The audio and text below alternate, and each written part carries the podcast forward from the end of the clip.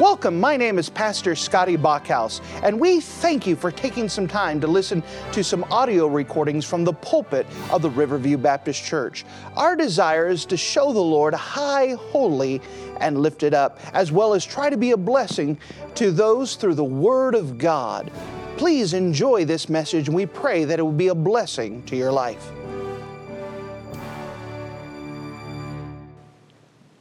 And if you wouldn't mind to take your copy of the Word of God and turn with me to the Old Testament book of Proverbs, the Old Testament book of Proverbs and chapter number one. the Old Testament book of Proverbs and chapter number one. We're continuing with our little mini series dealing with the five types of fools. That there are five different Hebrew words that are translated into the word fool. And to be able to do a study of them opens up our understanding of how to help others. So, if you don't mind to take your copy of the Word of God and turn with me to the Old Testament book of Proverbs, Proverbs and chapter number one. The book of Proverbs and chapter number one is our jumping off text, and we will explore some more. The book of Proverbs, chapter 1, and notice with me, if you don't mind, in verse number 7. The book of Proverbs, chapter 1, and verse number 7, the Bible says this The fear of the Lord is the beginning of knowledge, but fools despise wisdom and instruction. If you don't mind, let's go to the Lord together and let's pray.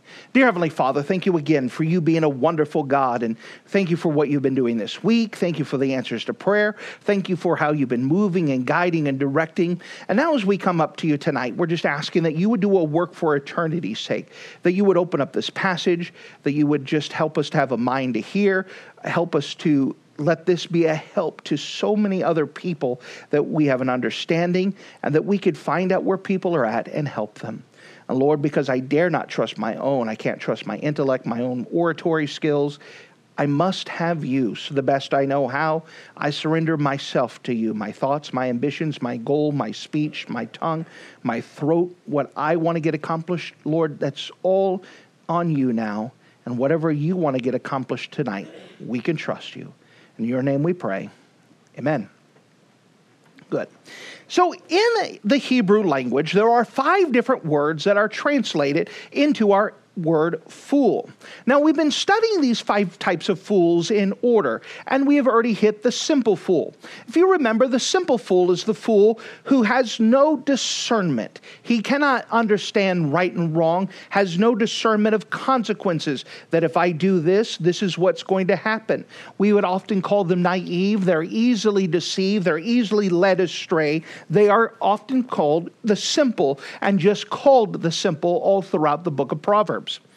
Then, after that, if that fool is not corrected, if they are not disciplined, if they're not shown correction, then they will progress to a worse type of fool, which is called the silly fool. The silly fool has gone so long without any kind of correction that they start to believe that they're entitled, and then they begin to throw fits if someone dares tell them no. If they try to correct their behavior, they kick and they scream. One of the big characteristics is their mouth, is that they let everyone know that they're not happy because they did not get their way. They expect everyone to serve and treat them and to cater to them. Now, if that fool is not corrected, then as we talked about last week, they will turn to the sensual fool. The sensual fool has now turned and now they are starting to get consequences. They're starting to bend it towards sin. Now, whereas before, the simple fool just didn't understand that there was consequences. The sim, uh, silly fool just didn't realize consequences for them, but they would still feel guilty if they did wrong. There was some guilt there. Now we come to the sensual fools we talked about last week. They're about the here and the now. What pleases me now? Their God is their belly, the Bible says in the book of Proverbs. And that they are all about getting in trouble. They're now thrive and encourage, uh, enjoy getting into trouble. And they become mouthy as the idea they begin to mouth off. That when biblical authority tells them something, they talk back. Now we're going to cover today the scorning fool.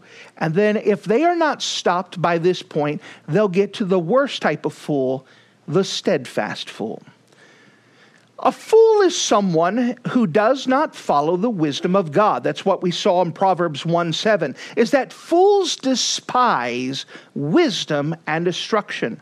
They, that when God gives them instruction through biblical authority, they despise it, they ignore it. It's not from me, I know better.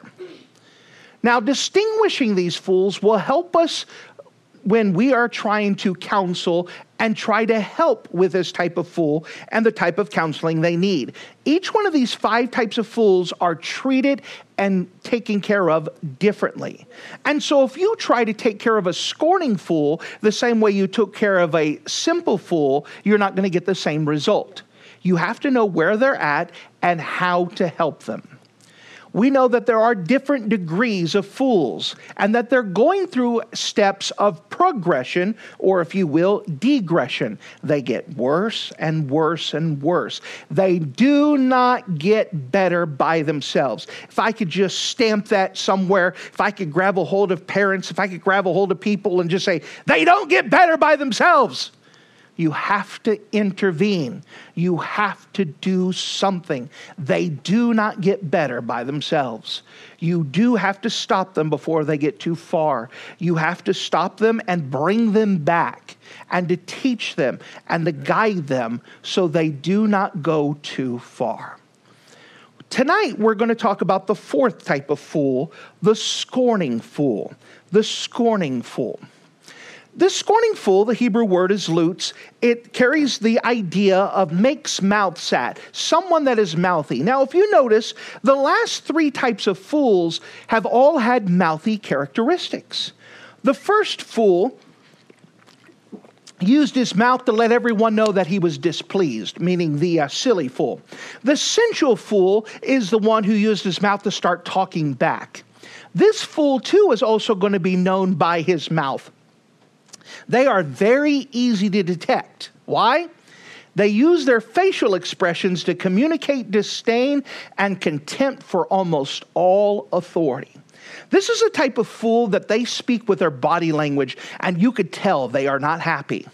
Most of us have seen this, especially through 2020 and all of the things going on with different biblical authority, that all you have to do is say, police officer, and you watch their face. You watch as they get disdain. These type of fools do not like any type of authority, whether it's a teacher, parent, government, pastor, any type of authority.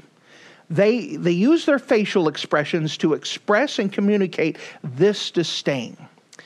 He is one that has not only rejected the truth, but has embraced that which is an abomination to the Lord. And because of that, the Bible labels them as a scorner. You'll be able to see this throughout the Bible because they are called a scorner. A scorner. So we have the simple that's easily identified because they're called the simple. The scorning type of fool is actually called a scorner all throughout the book of Proverbs. For example, Proverbs 122. How long ye simple ones will you love simplicity and scorners delight in their scorning and fools hate knowledge. In this one verse, we have three different types of fools that are mentioned here. So the simple, the scorners, and another type of fool. But the scorners are known for their scorning. It is not only their behavior, it is their attitude. Their attitude towards authority, it reeks off of them. Many, many of us have had encounters of that where we could remember seeing someone who just had that scorning attitude. It just permeates off of them. You know what they're feeling just by looking at them. They just carry that disdain with them in their entire body language.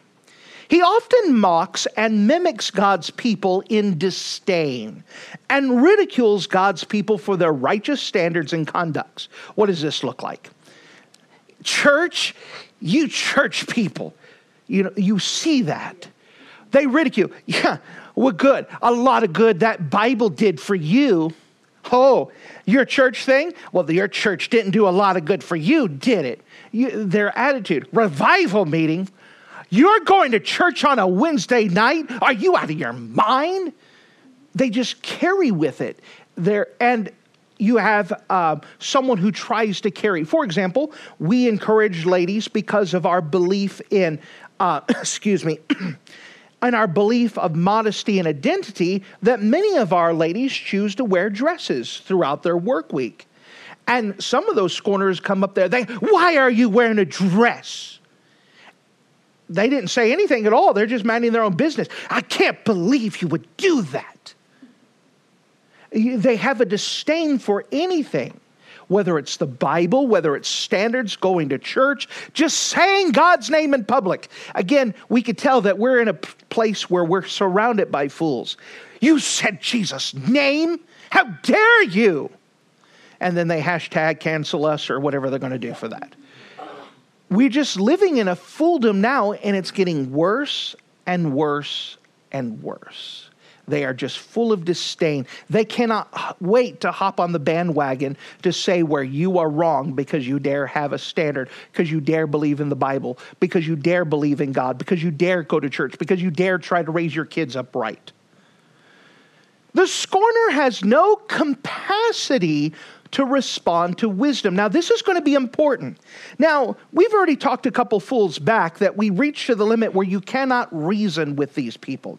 The scorner, more so, you do not get in a discussion with a scorner. You're not going to logic them, it will not work.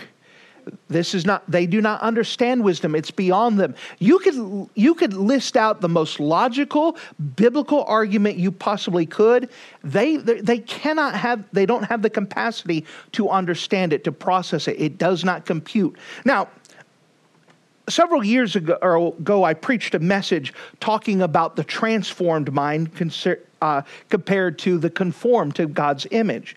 And that we saw there that the two ways of thinking are gotten so far apart that they can't understand.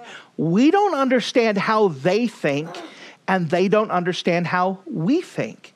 You see, it's got to the place there where these fools have gotten so far away from biblical knowledge that they just cannot understand the way we would think.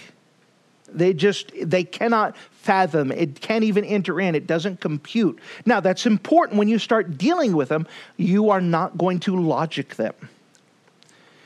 The Bible says in Proverbs 14 6, A scorner seeketh wisdom and findeth it not.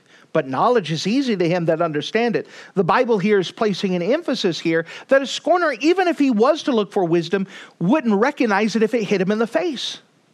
They just have no capacity to understand wisdom. It does not compute. You say, well, how do we deal with them? Now, we're going to talk about that, but you understand we're getting into an area of, of difficulty now that if we've allowed someone in our lives to enter into this type of fooldom, it is going to be a hard battle to get them back. That's why we like to stop them before they get here. But when they get here, it is going to be very difficult. The reason why he does not understand wisdom is because he rejects instruction. By the way, it begins with his parents' instruction. Now, we've already traced this progression. Where do fools come from? The home parents refuse to be the parents. And because they refuse to be the parents, the children grew up not understanding there's consequences for their actions. Whether the parents refused to discipline, or even worse yet, they protected them from consequences and didn't allow the consequences to harm them. So now they grow up not thinking about consequences, thinking they could do whatever they want. They progress to be a f- different fool. And see, it all began that they rejected their parents' authority. By the time they hit the second type of fool, they're starting to get to the place where they don't care what the parents say. The parents have already failed them. So my parents didn't want to be the parents, so why do I listen to them? Why should I listen to them now? And then it gets worse and worse and worse. Again, we can trace this idea of fooldom all the way back up to the home from the very beginning. This is why working on homes is so important.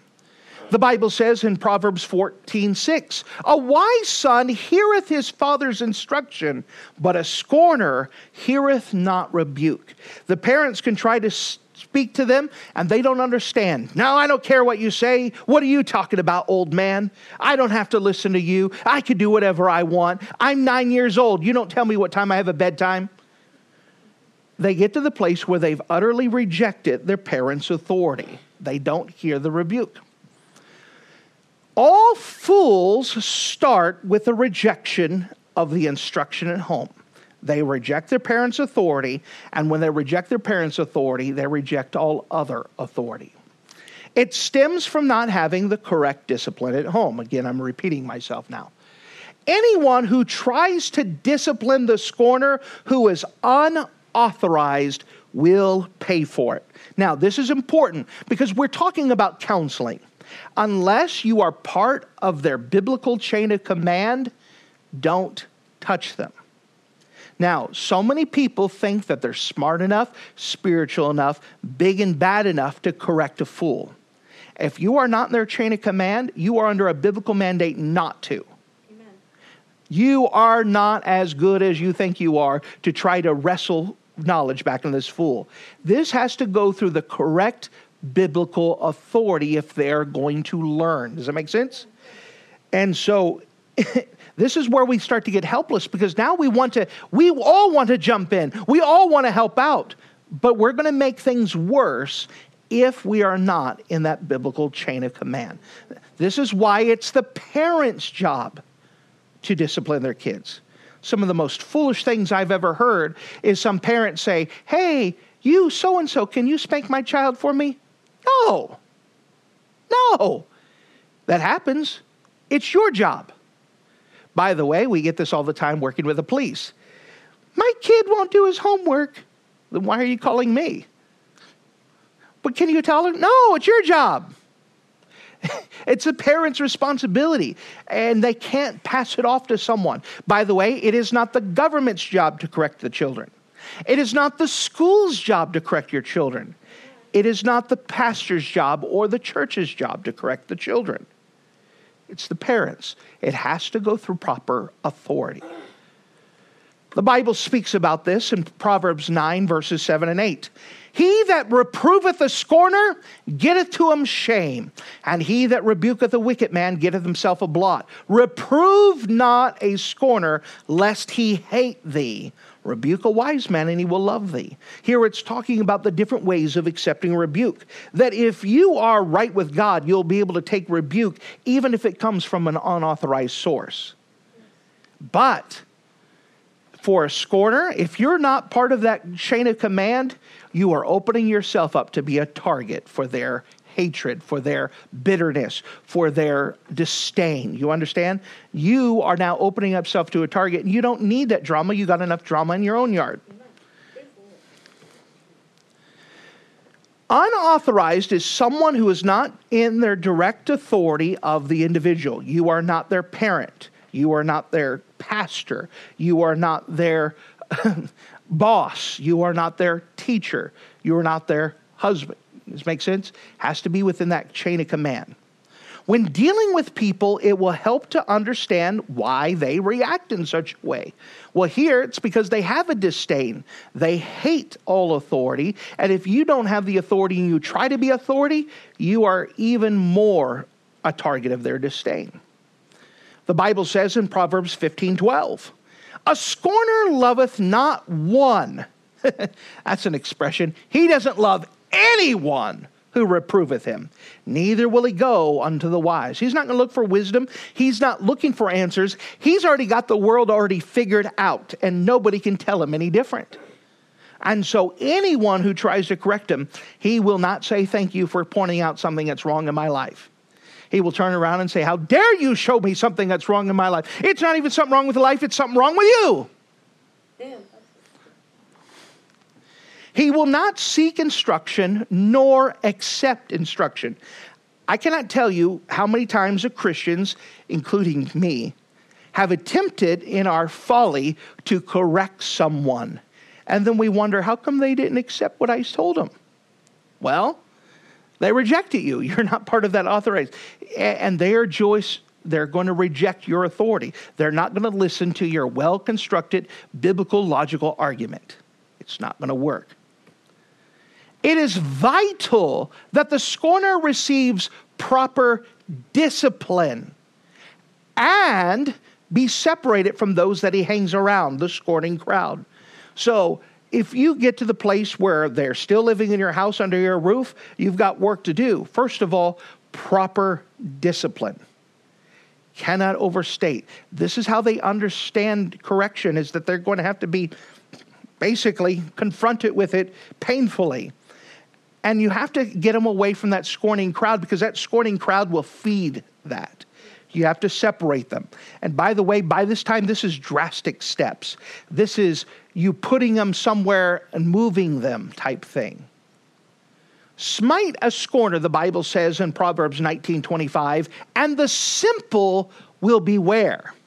Reprove one that hath understanding, and he will love understand uh, knowledge. Notice this and keep this in mind. Smite a scorner, and the simple will beware. Notice what we're doing here. The other fools are attracted to the scorner. We had talked about that before. The scorner's their hero. This big bad person who's getting away with everything, the person who's go, shoving it against the authority. All these other fools say, Man, this guy's great. Look at him. He's my hero. And so, in order to get a hold of those other fools, we have to correct that scorner properly. You may not be able to help the scorner but instead you could help other fools with the example of discipline. That's why the scorners, we're starting into the place where we're not going to be able to help them that much. It's going to take dramatic things. But now we have to work about everybody else. If they see that there's punishment, then they'll go, maybe I shouldn't do that. Their heroes need to be disciplined correctly. Now, I understand this goes against the American justice system as it lies now. Because as it lies now, you don't go to jail for nothing now. You, you, could, you could pretty much do anything and you won't go to jail. You'll be out very quickly. There's no punishment today. And because there's no punishment, it allows more fools to breed because look, they're getting away with it. Why can't I do it? The Bible says in Proverbs 21 11, when the scorner is punished, the simple is made wise. They look up, I don't want that. And when the wise are instructed, he receiveth knowledge. Now, again, this is Bible speaking. Doesn't God know more about us than what we know about ourselves? Absolutely. And so we have to understand here that we can't just let the scorners go off scot free, they need to be corrected. Even if it doesn't feel like we're going to help them, because it's going to help someone who's watching that fool.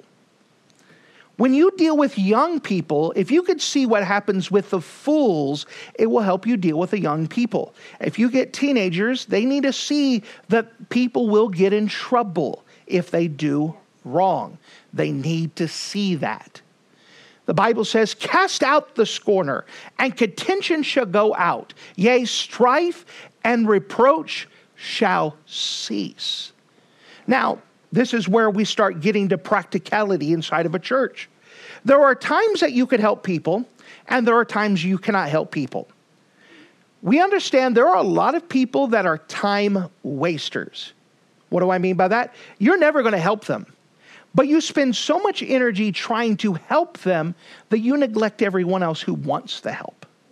We te- they teach us that as school teachers inside of a high school you know, you could spend a lot of time working with the troubled kids to the neglect of the kids who could actually blossom and do something.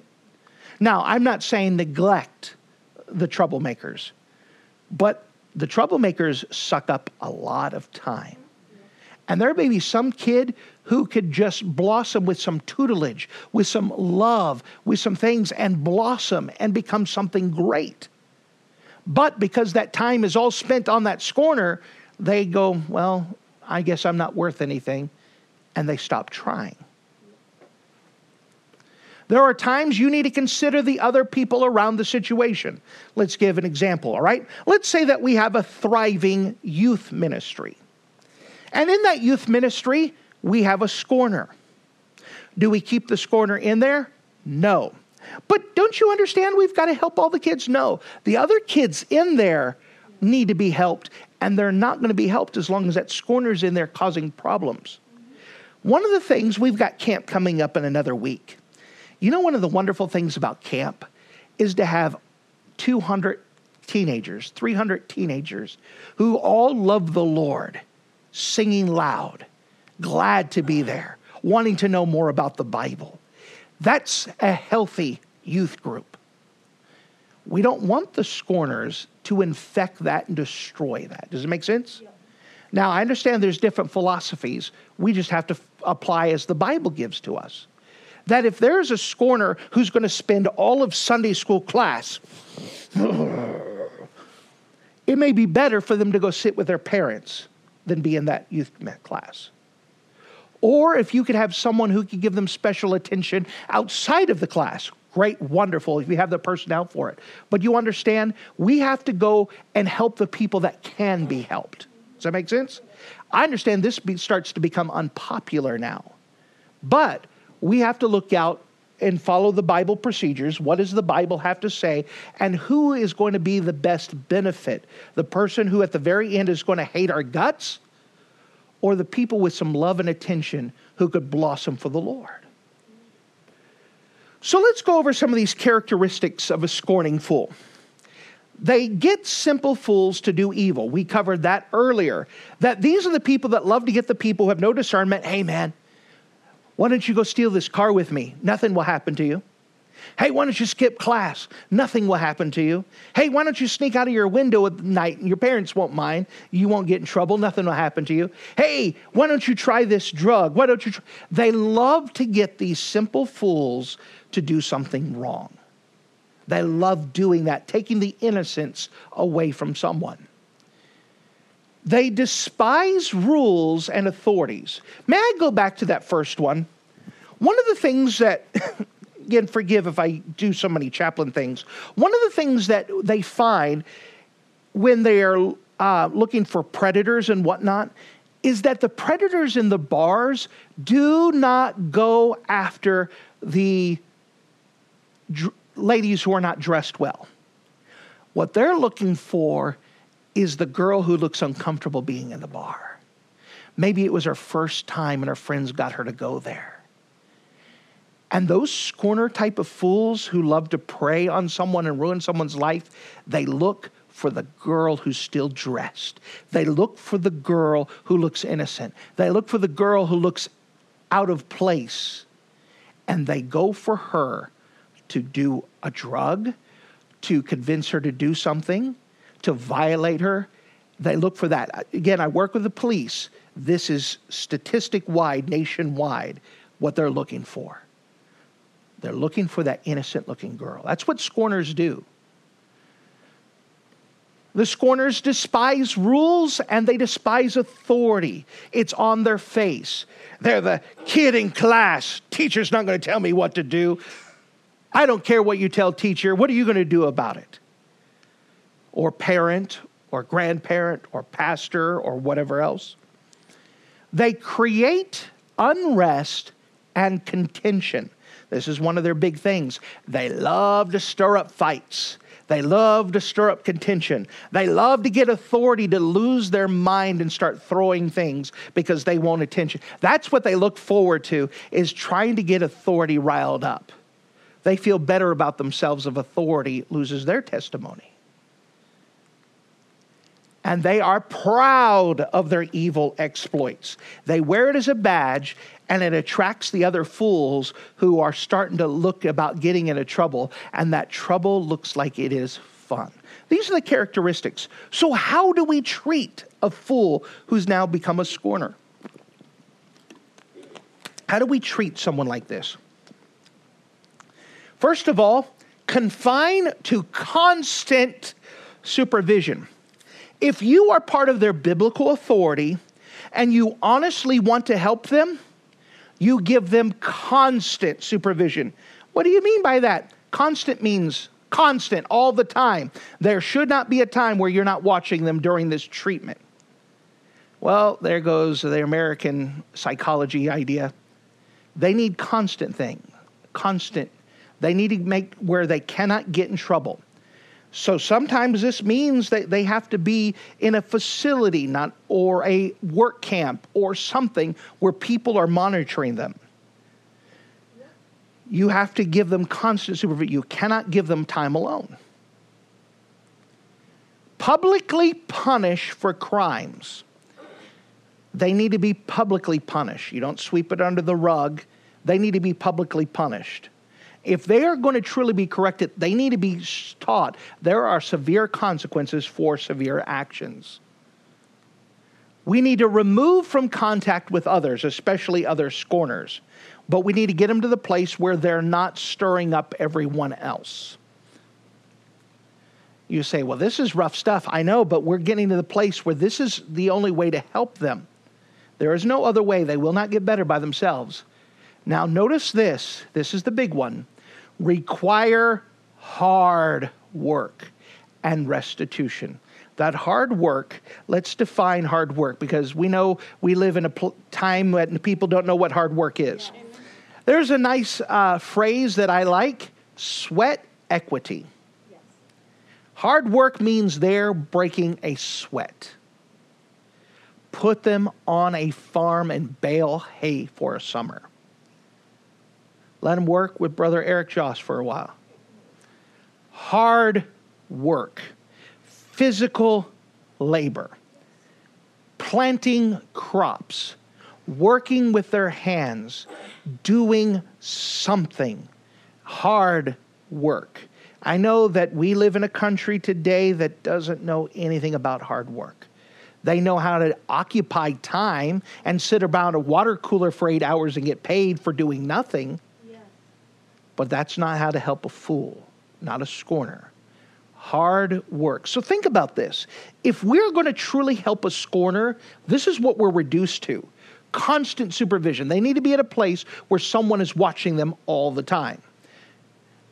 But what about my privacy? I know it's Americans will hate this, but this is what's needed. It's you come to the idea, do I do what's popular or I do what's going to help?